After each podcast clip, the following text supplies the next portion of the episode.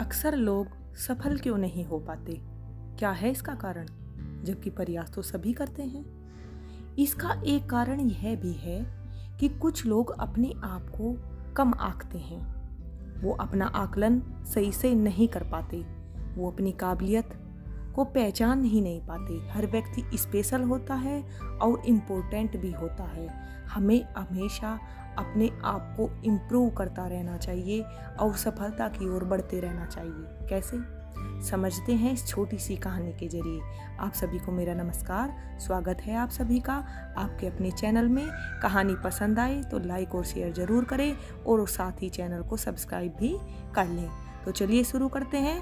एक लोहे की दुकान में एक बच्चा अपने पिता के साथ काम करता था। एक दिन उसने अचानक ही पिता से प्रश्न पूछा, पिताजी, इस दुनिया में मनुष्य की कीमत क्या है?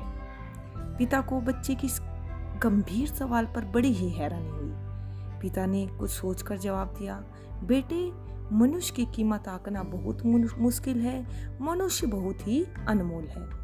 बालक ने कहा, पिताजी, क्या सभी मनुष्य कीमती होते हैं?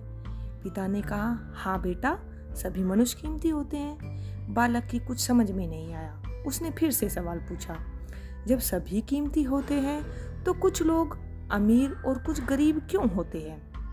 बच्चे का सवाल सुनकर पिता कुछ देर चुप रहा। फिर उसने बच्चे को स्टोर रूम से एक लोहे की रोड लाने के लिए कहा।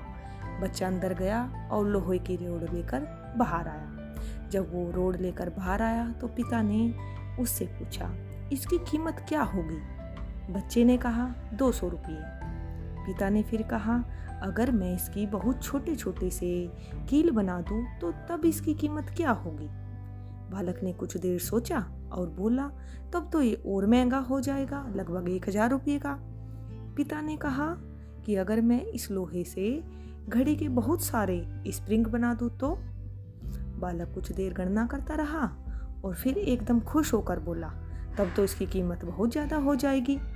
फिर पिता ने अपने बच्चे को समझाते हुए कहा, ठीक इसी तरह मनुष्य की कीमत इसमें नहीं है कि अभी वो क्या है, बल्कि इसमें है कि वो अपने आप को क्या बना सकता है।